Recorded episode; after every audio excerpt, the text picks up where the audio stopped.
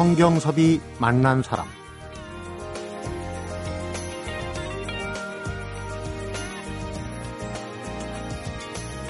부모님 앞으로 들어가는 생활비만 없더라도 또 자식들이 제 앞가림만 해준다.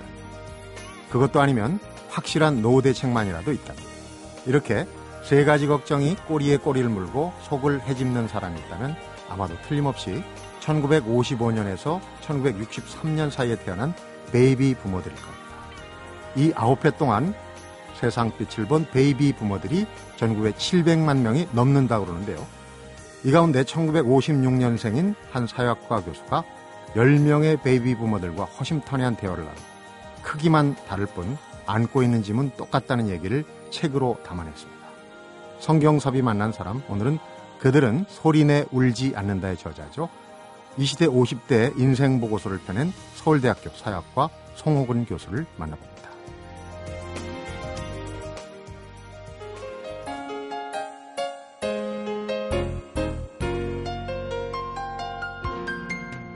교수님 어서 오십시오. 네, 안녕하십니까. 반갑습니다. 서울대 사학과 송호근 교수입니다.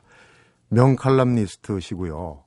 또 최근에는 정말 뭐 누가 보면은 이렇게 날카로운 인상의 교수님이 유행가 가사를 또 직접 네. 쓸수 있을까 설마 했을 거예요. 네. 조용필 씨의 노래 지금 이제 열아홉 번째 Hello라는 지금 뭐 아주 시중에서 화제가 되고 있는데 네. 그 중에 한 곡을 작사를 하셨어요. 네, 아마 여덟 여덟 번째 곡인데요. 음. 어, 그냥 우리는 그냥 귀로 이렇게 부르는데 어느 날 귀로에서입니다. 네. 어느 날 귀로에서. 그런데 이제 그 칼럼을 보면은 뭐 사진도 나오지만 캐리커처라고 그러죠. 이게 네. 외모의 네. 특징을 그린 모습이 굉장히 날카로우셔가지고 어, 어떠실까요? 직접 뵈니까 더 날카로워 보이시는데. 아니 제 인상이 좀 원래 그래요. 그 학생들도 좀 저 오해를 하고 그러거든요. 네. 첫 시간에 가면 다 긴장하는데 두 번째 시간부터는 좀 이제 학생들도 긴장을 늦추고 어, 그렇습니다. 네. 제가 원래 내면이 좀 부드럽습니다. 조용필 씨하고는 어떻게 만남이 된 겁니까?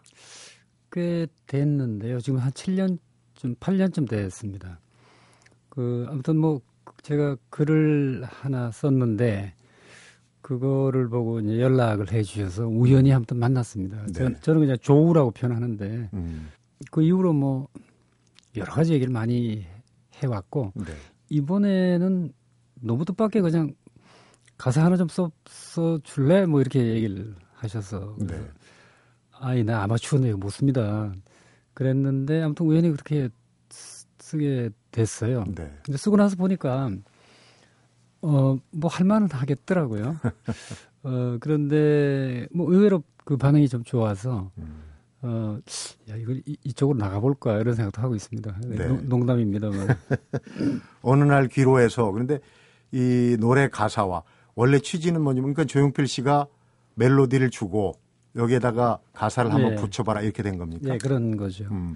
근데 가사 내용이 어, 우연찮게도 앞서거니 뒤서거니 지금 내신 책이 50대의 베이비 부머들의 어떤 뭐 세태 보고서랄지 하여튼 뭐 고백록이라고도 얘기하셨는데 그 내용하고 좀 비슷해요. 그래서 노래하고 이 책이 같이 기획된 건가? 아, 기획된 건 아니고 우연히 저기 시간대가 맞았 던 것 같아요. 네. 제가 이 책을 탈고할 쯤 해서 작년 겨울인데 어, 우연히 저한테 이제 전화를 해서 잠깐 만나자 그러길래 저는 이제 흔히 아 이거 소주 한 잔 하자는 음. 거구나 그래서 이제 소주 마시러 갔거든요. 근데 이제 멜로디를 내놓고 어, 한번 해보자 그러시길래 아, 그럼 뭐 좀 저는 이제 주저하긴 했지만 뭐 한번 뭐 해보죠 뭐 그러고 이제 가벼운 마음으로 가져왔거든요. 네. 그런데 이 노래 멜로디를 들어보니까 멜로디가 이 심상찮더라고요. 한편은 비장하기도 하고 또 한편은 또 기존의 어떤 그 가요하고는 패턴이 좀 다르고 음. 그래서 조금 이제 당황했는데 제가 한 100번쯤 들어보고 어, 이미지가 떠오를 때까지 기다렸습니다. 근데 한 열흘쯤 지나니까 좀 떠오르긴 떠오르더라고요. 네. 근데 그때 이 책에 제가 어, 그 정서에 붙잡혀 있어서 그랬는지 몰라도 음. 어, 어느 날 어느 시간에 오후 시간에 그 가사가 나오기 시작했어요. 그래서 한 30분 정도 쓴 것 같은데. 음. 어, 근데 참, 그, 저는 뭐 감동적인 것은 제가 아마추어가 쓴 가사를 그래도 국민 가수가 한자도 안 고치고 그대로 불렀다는 점인데. 대단한 거예요. 아, 그래서 저는 참 고맙더라고요. 그래서 이제 그런 얘기를 했, 더니 조영필 씨가 뭐라고 그러냐면 내가 고맙다 그래요. 음. 그래서 어, 그 이유는 그 한국에서는 어, 이른바 이제 그 학계하고 대중 가요계 사이에 교류가 별로 없잖아요. 네. 그도 학자라고 하는 사람이 대중 가요에 가사를 써줬다. 이게 이제 요즘에 그 화두가 되고 있는 어, 그걸 뭐 융합이라고 할까요? 네. 또는 상호 협력이라고 할까? 그런 것에 물꼬를 터준 거 아니냐 이렇게 아주 그렇게 거창하게 해석을 하더라고요. 사실은 아마 조영필 입장에서 봐도 어, 뭐 학자가 대단한 건 아닙니다만 학자로부터 가사를 받은 거는 아마 45년 가요 생활이 없을 거라는 판단도 들어요. 그래서 네. 아마 그런 얘기를 했을 거다. 음. 이런 생각을 하는데 앞으로는 어, 그런 분들이 많이 나와주면 좋겠다 하는 생각도 조심스럽게 해봅니다. 네. 그 교수님이 평소에 쓰신 칼럼의 필치 굉장히 날카롭습니다. 그 네, 어, 잘못하면 베일 정도로. 근데 고맙습니다. 아시는 청취자분들은 또 들어보시고 아시겠지만 제가 몇 대목을 읽어보면요. 돌아오는 길목에 기다리던 그대 모습, 어두워진 그 길에 나를 맞는 그대의 미소, 화려했던 시간을 울고 웃던 친구들, 그곳에 두고 떠나야 하네. 뒤에는요, 나는 왜 귀로를 서성거리나. 돌이킬 순 없지만 이제는 알 것 같은데. 송옥은 교수님 평소에 쓴 글하고는 완전히 다르거든요. 어... 아마 조익필 씨는 이런 형태의 가사가 나올 거라고는 생각을 못 했을 것 같아요. 생각을 안 했을 것 같습니다. 그런데 사실은 제 이제 내면에 아마 그걸 뭐 낭만이라고 해야 될지 아니면 뭐 흔히 얘기하는 정서라고 해야 될지 모르지만 정서가 꿈틀거리고 있다는 생각은 드는데 사회학자로서 훈련을 받아서 네. 이거를 잘 내놓지는 않고 있죠. 그동안 마음속에 꽁꽁 숨겨놨던 그 어떤 감정의 어, 그렇죠. 한 끝이 나온 거고. 그렇습니다. 그러니까 음. 아마 보통 다른 분들도 되게 이제 자기 나름대로의 정서나 감성 같은 거 갖고 있지 않겠어요? 네. 어, 저는 그거를 이제 논리로 표현해 왔으니까. 근데 이제 이거 노래니까 감성을 그대로 한번 드러내 본 것이 아닌가 그런 생각이 들고. 네. 다행히 이제 그거를 정필 씨가 그대로 받았다는 것에 대해서 저는 뭐 무한히 감동을 하고 있죠. 음. 근데 더 의미가 있는 게 50대 정서, 50대 어떤 쇠퇴 이런 거를 잘 여건에 책하고 이렇게 연결이 되니까 더 의미가 있어 보이는데 어, 이 가사 내용도 그렇고 제목도 어느 날 기로해서 그러니까 지금 쉼 없이 달려왔던 50대 세대들이 이미 은퇴를 해서 어, 귀가를 했거나 지금은 귀가를 명받았다고 이제 표현하는데 네. 그런 상황에서의 정서하고 노래하고가 참 잘 어울린다는 생각이 들었어요. 그래서 50대들의 이야기를 풀기 전에 노래를 한번 듣고 시작하는 게 아무래도 순서일 것 같아요. 잠시 네, 한 대목을 좀 듣고 가볼까요? 네, 좋습니다. 외롭게 핀 하얀 꽃들 어두워진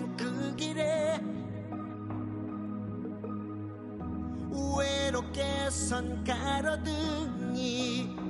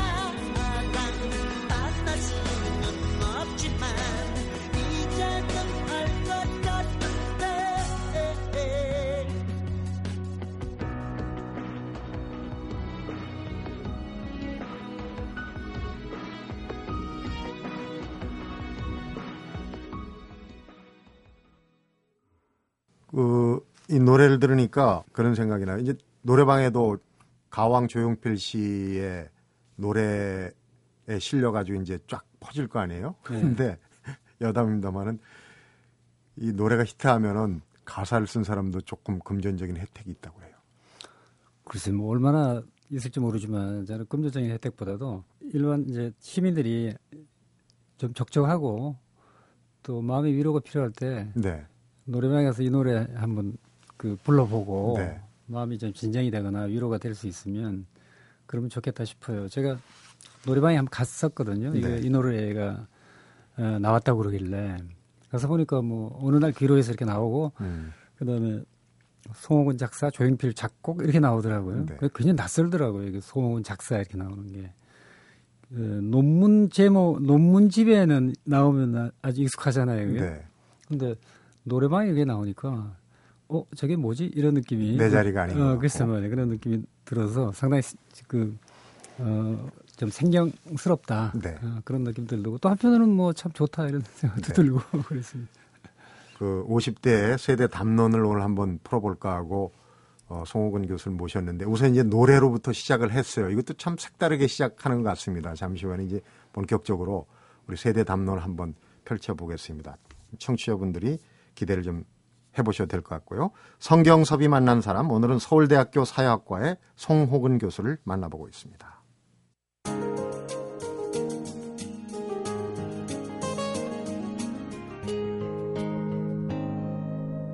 성경섭이 만난 사람. 그들은 소리내 울지 않는다. 50대 얘기인데요. 이 세대 담론을 교수님도 뭐 칼럼도 많이 쓰시고 여러 그 글에서 얘기를 하시지만 어느 세대든 자기 세대에 대해서 할 얘기가 있잖아요. 요즘은 또 특히 그렇죠. 각 세대가 모두 다 우리 세대는 아프다. 우리 세대는 어렵다 그러는데 지금 그, 그 중에서도 50대를 얘기하시는 거란 말인데 울지 않는다. 소리내 울지 않는다. 아프니까 청춘이다 하고 대비된다 뭐 이렇게 그 전에 워낙 그 책이 이제 많이 읽혀서 네, 그렇죠. 그렇게 이제 그 대립각을 놓고 볼 수도 네. 있을 것 같아요. 반드시 뭐 그것을 의식한 것은 아니고요. 그게 이 책이 사실은 저의 뭐 정체성이라고 할까요? 이런 거를 탐색하다가 음. 얼핏 저희 이제 그 레이다망에 딱 걸린 부호처럼 보여요. 네. 그러니까 시그널이 사회에서 왔는데 사실은 이제 저희 문제를 가지고서 여러 가지 고민을 하다가 어 그거가 이제 주파수가 맞았던 거죠. 네. 어 그래서 50 대의 정체성 그 다음에 사라져가는 그러니까 주체 의식이 없는 음. 꽃은 피었는데 꽃이 무슨 꽃인지 잘 모르는 사람들 50대가 그렇게 보이더라고요. 네. 그래서 꽃에 이름을 불러주고 싶은 생각이 많이 들고 근데 음. 그 꽃이 이제 제 마음속에도 들어있었고 근데 이 마음속에 들어있는 꽃이 뭐냐 이 이름을 불러주고 싶다는 생각이 많이 들었어요. 네. 그래서 거기에 이제 개념을 말하자면 어, 이름을 붙인 거고 이름을 불러줘 준, 준 거죠. 네. 그게 이제 우연히 이제 50대였고 이제 제가 속한 세대인데 그 세대가 우연히도 이제 베이비 부모라고 불리는 세대고 음.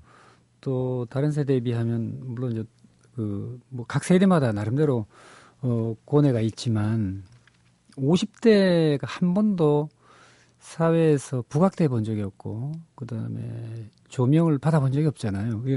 그냥 이제 흘러가는 세대처럼 네. 보이는데 흘러가기 전에 얼른 얼른 제가 붙잡아서 어 당신들이 뭡니다. 외롭게 가지 마세요. 이 말을 하고 싶었던 것 같아요. 네.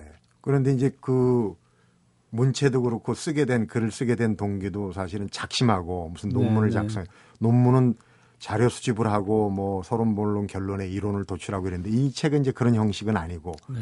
도입부가 상당히 독특하더라고요. 대리운전 기사를 어느 날 네. 회식 끝나고 대리운전을 하고 가다가 대리운전 기사와의 얘기 끝에 어, 문학적인 표현입니다만은 통음을 했다. 그러니까 대리운전 네. 기사와 잠깐 차를 세우고 술 한두 잔 몰라도 이게 통음할 정도 그런 상황이 나오는데 우선 이해를 돕기 위해서 그날 상황을 조금 말로 재현을 그 이제 저희 그 동기들 모임이 가끔 있어요. 근데 동기들 모임이 이제 주제가 자꾸 변하는데 어, 이제는 뭐 자식들 결혼 어떻게 시킬 것인가 이제 이런 문제까지 와 있습니다. 앞으로 제일 아마, 많이 나오죠. 네, 지금 제일 많이 건강 얘기도 하고 그렇습니다. 아마 조금 더 지나면 아, 무덤을 쓸까 말까 이런 얘기 할지도 모르겠어요. 과거에 뭐 제 경험입니다만은 그 노 교수들하고 이렇게 얘기를 하다 보면 네. 야 이게 산소를 써야 되냐 말아야 되냐 이런 얘기를 하시거든요. 음. 근데 참 생경하, 어, 생경하다 이렇게 들었는데 역시 이제 연령에 따라서 그 주제나 고민들이 다를 거다. 근데 50대의 고민은 어떻게 하면 노후 문제를 잘 어, 해결할 것인가, 네. 어떻게 마련할 것인가 이런 문제하고 현실적으로 그건 조금 이제 어, 뒤의 문제지만 현실적으로는 자식들이 이제 결혼을 어떻게 시킬 것인가 이 문제 아니겠어요? 네. 그런데 그 중에 반은 직장을 그만둔 상태고요. 어, 뭐 교수나 이제 조금 남아 있고 네. 그런 상태인데 그럼 준비돼 있느냐 이렇게 물어보면 준비가 잘 안 돼 있죠. 일반적으로 우리가 보통 어, 서민 생활 해왔던 사람들 뭐 저 저는 뭐 중상층이라고 생각하면 네.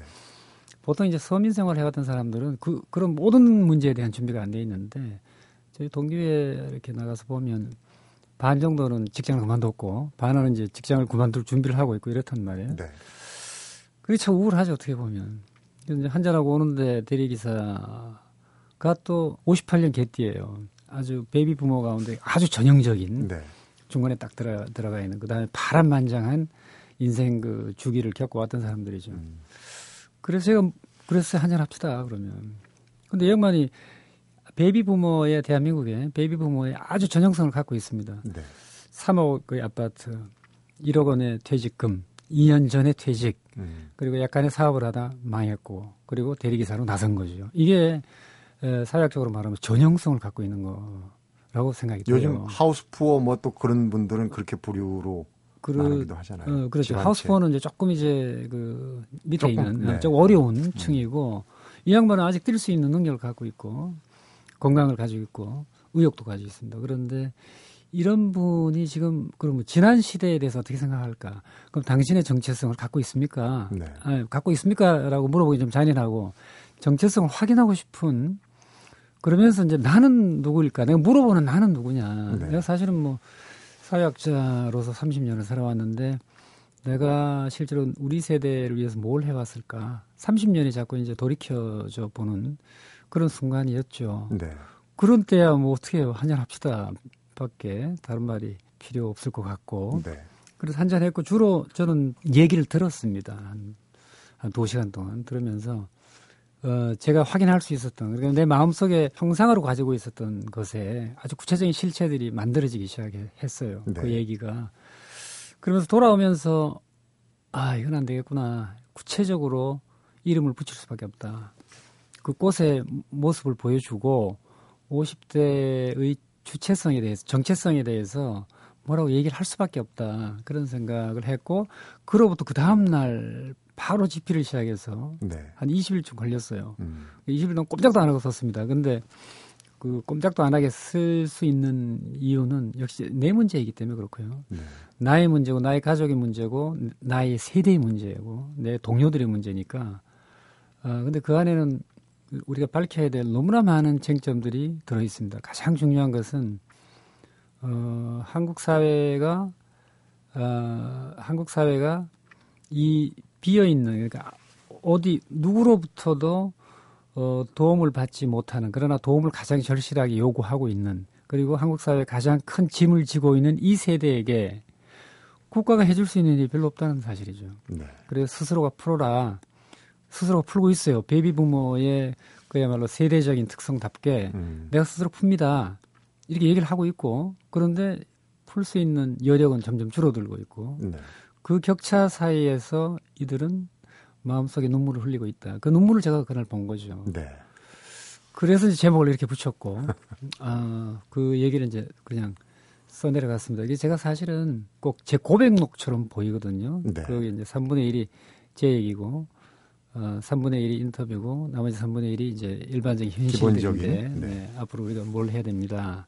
그런 얘기인데 고백록이라는 걸 처음 써봤어요. 그런데 제가 좀 주저하긴 했지만 나를 보여줄 수밖에 없다. 음. 그래야 700만에 달하는 분들이 아니 당신은 뭐 잘 살고 그다음에 뭐 이 나라에 대해서 뭐라고 뭐라고 조언도 막 하고 그러는데 믿질 않을 거다. 그, 그 진정성에 대해서 믿질 않을 거다. 네. 그래서 저를 보여줬던 거죠. 솔직 담백하게. 네, 어떻게 보면 그 어느 날 저녁에 만났던 대리기사가 우리가 이제 마중물이라고 그러잖아요. 안에 정말 밖으로 드러내지 네. 못하고 차곡차곡 쌓아놨던 게 그 한 계기로 인해 가지고 이제 분출돼 나오니까 채 한 달도 안 돼서 이제 이런 그 책을 한 권을 엮어낼 만큼의 분량이 됐어요. 그걸 이제 저희가 같이 쓰신 분이니까 아마 책을 읽는 것보다도 더 어, 세밀하게 실감나게 들어갈 수 있을 것 같아요. 기대가 됩니다. 성경섭이 만난 사람 오늘은 서울대학교 사회학과 송호근 교수를 만나보고 있습니다.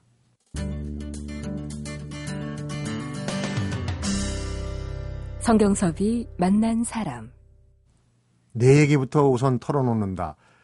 그 어떤 방향을 제시할 땐 그게 제일 좋은 것 같아요. 자기 얘기를 먼저 하고 남 얘기보다 그런데 교수님 얘기는 조금 어, 중요도에서 높으니까 뒤로 밀어놓고 10명의 사례가 들어가 있어요. 이제 우리가 좀 유식한 말로 케이스 스타디, 오류를 좀 많이 줄일 수 있는 게 실제로 사례를 들여다보는 거라는 생각이 드는데 10명 중에 맨 앞에 나오신 분이 공고 출신의 네. 박 회장님. 그러니까 네, 10분을 어떻게 선정을 하시고 어떻게 이 대표성을 두고 그 10명의 얘기인데 사실은 700만이 넘는 베이비 부머들의 얘기 같다는 생각이 들거든요. 제가 사실은 이건 뭐 사회학자의 그 지식인데요. 인터뷰할 때 보통 이제 700만 명의 베이비 부머의 직업 분포하고 학력 네. 분포를 쫙 보고서 그 중에서 예, 이제 한 10개의 카테고리를 나눠 가지고 그 중에 대표 대표성 있는 사람들을 쭉 뽑게 되잖아요. 네. 어, 그런데 그 사람이 정확하게 맞아 떨어질 거라고는 보장이 없고. 그렇죠. 그러니까 주변에서 이제 찾아내는 거죠. 우리 그 조교들이 에, 게시판에다가 약간 어느 지역, 어느 지역에 그 동네 커뮤니티 게시판이 있습니다. 네. 게시판에다가 네. 이러이러한 의도가 있는데 인터뷰하실 분은 좀 와주세요. 이렇게 하면 답이 바로 오거든요. 음. 그런 분들이 한 뭐 대여섯 분 되고 나머지 분들은 제가 제가 봐서 그동안 이제 만났던 사람들 중에서 어, 이 전형성에 유사하게 맞는 네. 분들을 어, 제가 선택해서 얘기를 훨씬 더 많이 들었죠. 음. 그래서 열 사람 정도 됐는데 아무튼 공통점은 어, 열 분들이 다 전형성을 갖고 있지만 다 부분적이죠. 네. 그래서 이걸 다 합쳐보면 아, 50대가 어, 지금 이제 청년들이 보기에 우리 아버지 세대 또는 어머니 세대가 아, 이렇게 세상을 살아왔구나. 그런 것들을 느낄 수 있게 전체의 상을 세대상이라고 하면 네. 세대상 또는 세대 가치관 그다음에 세대가 바라봤던 어떤 뭐 세계관 이런 것들을 재구성 어, 할 수 있고 또 다른 세대가 보기에는 아 그렇구나 이렇게 한번 느낄 수 있을 거예요. 네. 그런데 제가 이제 어 베이비 부모들이 정체성이 있습니다. 당신들이 했던 일이 엄청난 한국 사회에 그 기여를 한 거다. 음. 거기에 대해 자부심을 잊지 마세요. 이제 그런 그 메시지가 있는데 산업화 여건입니다. 그 다음에 민주화에도 그 물꼬를 텄습니다. 그러니까 그 역사적인 역할에 대해서 어, 너무 그 스스로를 홀대하지 마라, 너무 자학하지 마라, 네. 아무 일도 안 했다고. 그랬더니 이제 60대 말 되시는 분들이 그분들도 이제 책을 여, 여, 그 읽은 분들이 많더라고요. 나름 자부심이 있는. 네, 자부심이 있더라고요. 뭐라고 이메일 완전 전화도 하시고 그러는데 아니 송 교수 산업화는 우리가 해낸 거야 막 이래요. 민주화는 모르겠으나 산업화는 우리가 해낸 거 우리가 없으면 안 돼. 막 이렇게 이제 항의를 하시는데 말하자면. 네. 제가 그렇게 말씀드렸어요. 맞습니다. 맞습니다. 어, 어떤 세대든지 간에 그 긴 여정에 있어서 아무튼 점을 찍는 것처럼 그 역할들을 해냈습니다. 네. 거기에 대해서 사회가 아, 고마워해야 된다. 그거를 인정해 주는 것. 음.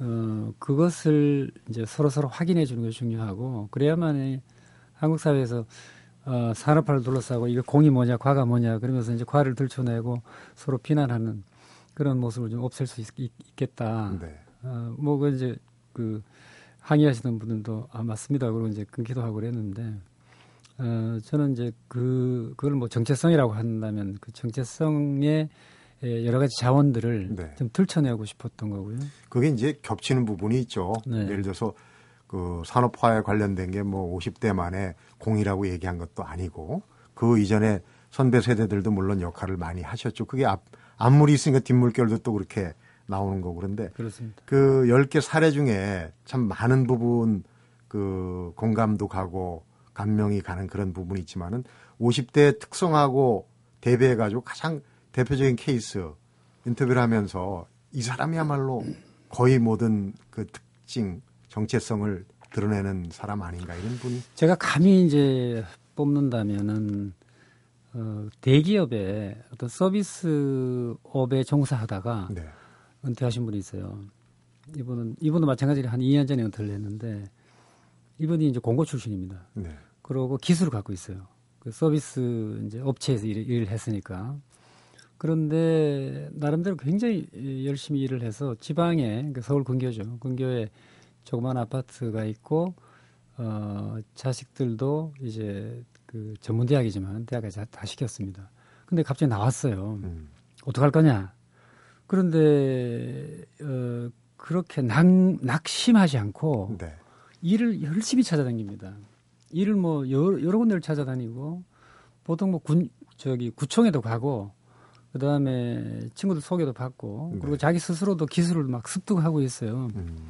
무슨 뭐 강사 직업이라든가 또는 뭐 강사직이라든가 아니면은 뭐 이, 이제 인터넷 그 컴퓨터를 잘 만지니까 컴퓨터를 가르칠 수 있는 어, 그런 직종 이런 것도 뭐 열심히 어, 배우고 또는 가르치기도 하고 면허증도 새로 따고 있어요. 네. 이게 에, 우리 이제 베이비 부모의 경우에 전형적으로 고등학교 졸업자가 75%좀 됩니다. 어, 대학 졸업자가 한 25% 정도 되고요. 그렇게 보면 고등학교 졸업자가 전형성이죠. 그 다음에 수많은 사람이 아마 어, 아마 7, 80% 정도 되는 사람들이 사실은 산업공단을 거쳐왔거든요. 음. 우리가 흔히 이제 공돌이 공순이라고 하는 그, 그 당시에는 조금 이렇게 경멸적인 단어였지만 지금 생각해 보면 참 눈물겨운 단어, 단어인데 어른들이 뭐래도 기술을 하나 배우면은 배를 골치 않는다 그렇게 얘기를 했어요. 맞습니다. 어릴 때. 그러니까 그들이었거든요. 네. 그들이 에, 공장에서 젊음을 바쳤는데 그러고 나서 어 그게 이제 또 하나의 전형성이고 그 다음에 앞날이나 현실에 대해서 그렇게 에, 낙심하지 않는다. 음. 아 그것은 아주 낙관적인 태도를 갖고 있고 내가 스스로 자립한다. 그러니까 자조 자립이라고 하는 정신을 여전히 갖고 있어요. 네. 내가 힘이 있는 안 뛴다. 그리고 자식들 뒤, 뒤에서 이제 열심히 밀겠다. 이런 것들을 한꺼번에 갖고 있는 분이 네. 어, 직장을 이제 새로 찾고 있고 그게 뭐 경비가 됐건 네. 또는 뭐 다른 조그마한 그 용역 그 업체에 말단 직원이 됐건 간에 난 할 수 있다 이렇게 교수님 만나셨던 대리운전 기사가 될 수도 있고 아, 대리기사 그죠 대리기사가 될 수도 있고 그런 분이 지금 50대 중후반에 포진해 있고 네. 아마 또 앞으로 그런 그 그런 것을 예비하고 있는 사람들이 상당히 많이 있을 겁니다. 음. 어, 그런 분이 상당히 인상이 남고요. 네. 어, 이게 아마 한국 사회를 이끌어왔던 어, 아주 그 낙천적이고 또 미래의 낙관적인 그런 네. 모습이다. 하는 생각이 드는데 조금 아쉬운 것은 야 그래도 이게 복지국가라고 하면 국민소득 2만 불에 달하는 복지국가라고 하면 조금 뒤에서 밀어줄 수 있지 않겠는가 그 몫이 사회학자의 몫인데 네. 무엇이 있을까 정책적으로 그 점이 이제 우리 사회에 부과된 그 정책적인 과제라고 생각하고 네. 이거는 단지 50대뿐만이 아니고 앞으로 50대가 될 40대도 그렇고요. 음. 그다음에 30대도 그렇고 그들이 에, 빈손으로 이제 은퇴하지 않게 빈손으로 은퇴한다 해도 조금은 좀 비빌 언덕이 있을 수 있게 음. 만드는 에, 그런 이제 사회적 과제가 우리에게 남아 있지 않나 그런 생각이 듭니다. 네.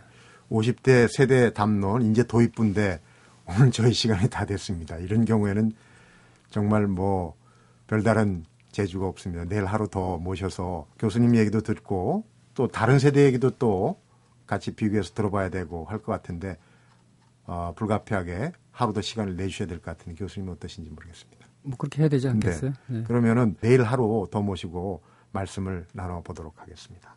성경섭이 만난 사람 오늘은 서울대학교 사회학과 송호근 교수를 만나봤습니다.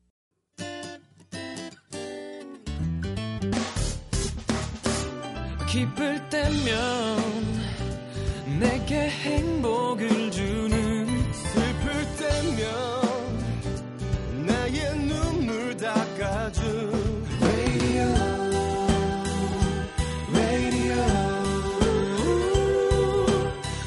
당신 곁에 MBC MBC 라디오는 미니와 푹 TuneIn 어플리케이션을 통해 모든 스마트 기기와 PC에서 청취가 가능하며 팟캐스트로 다시 들으실 수도 있습니다.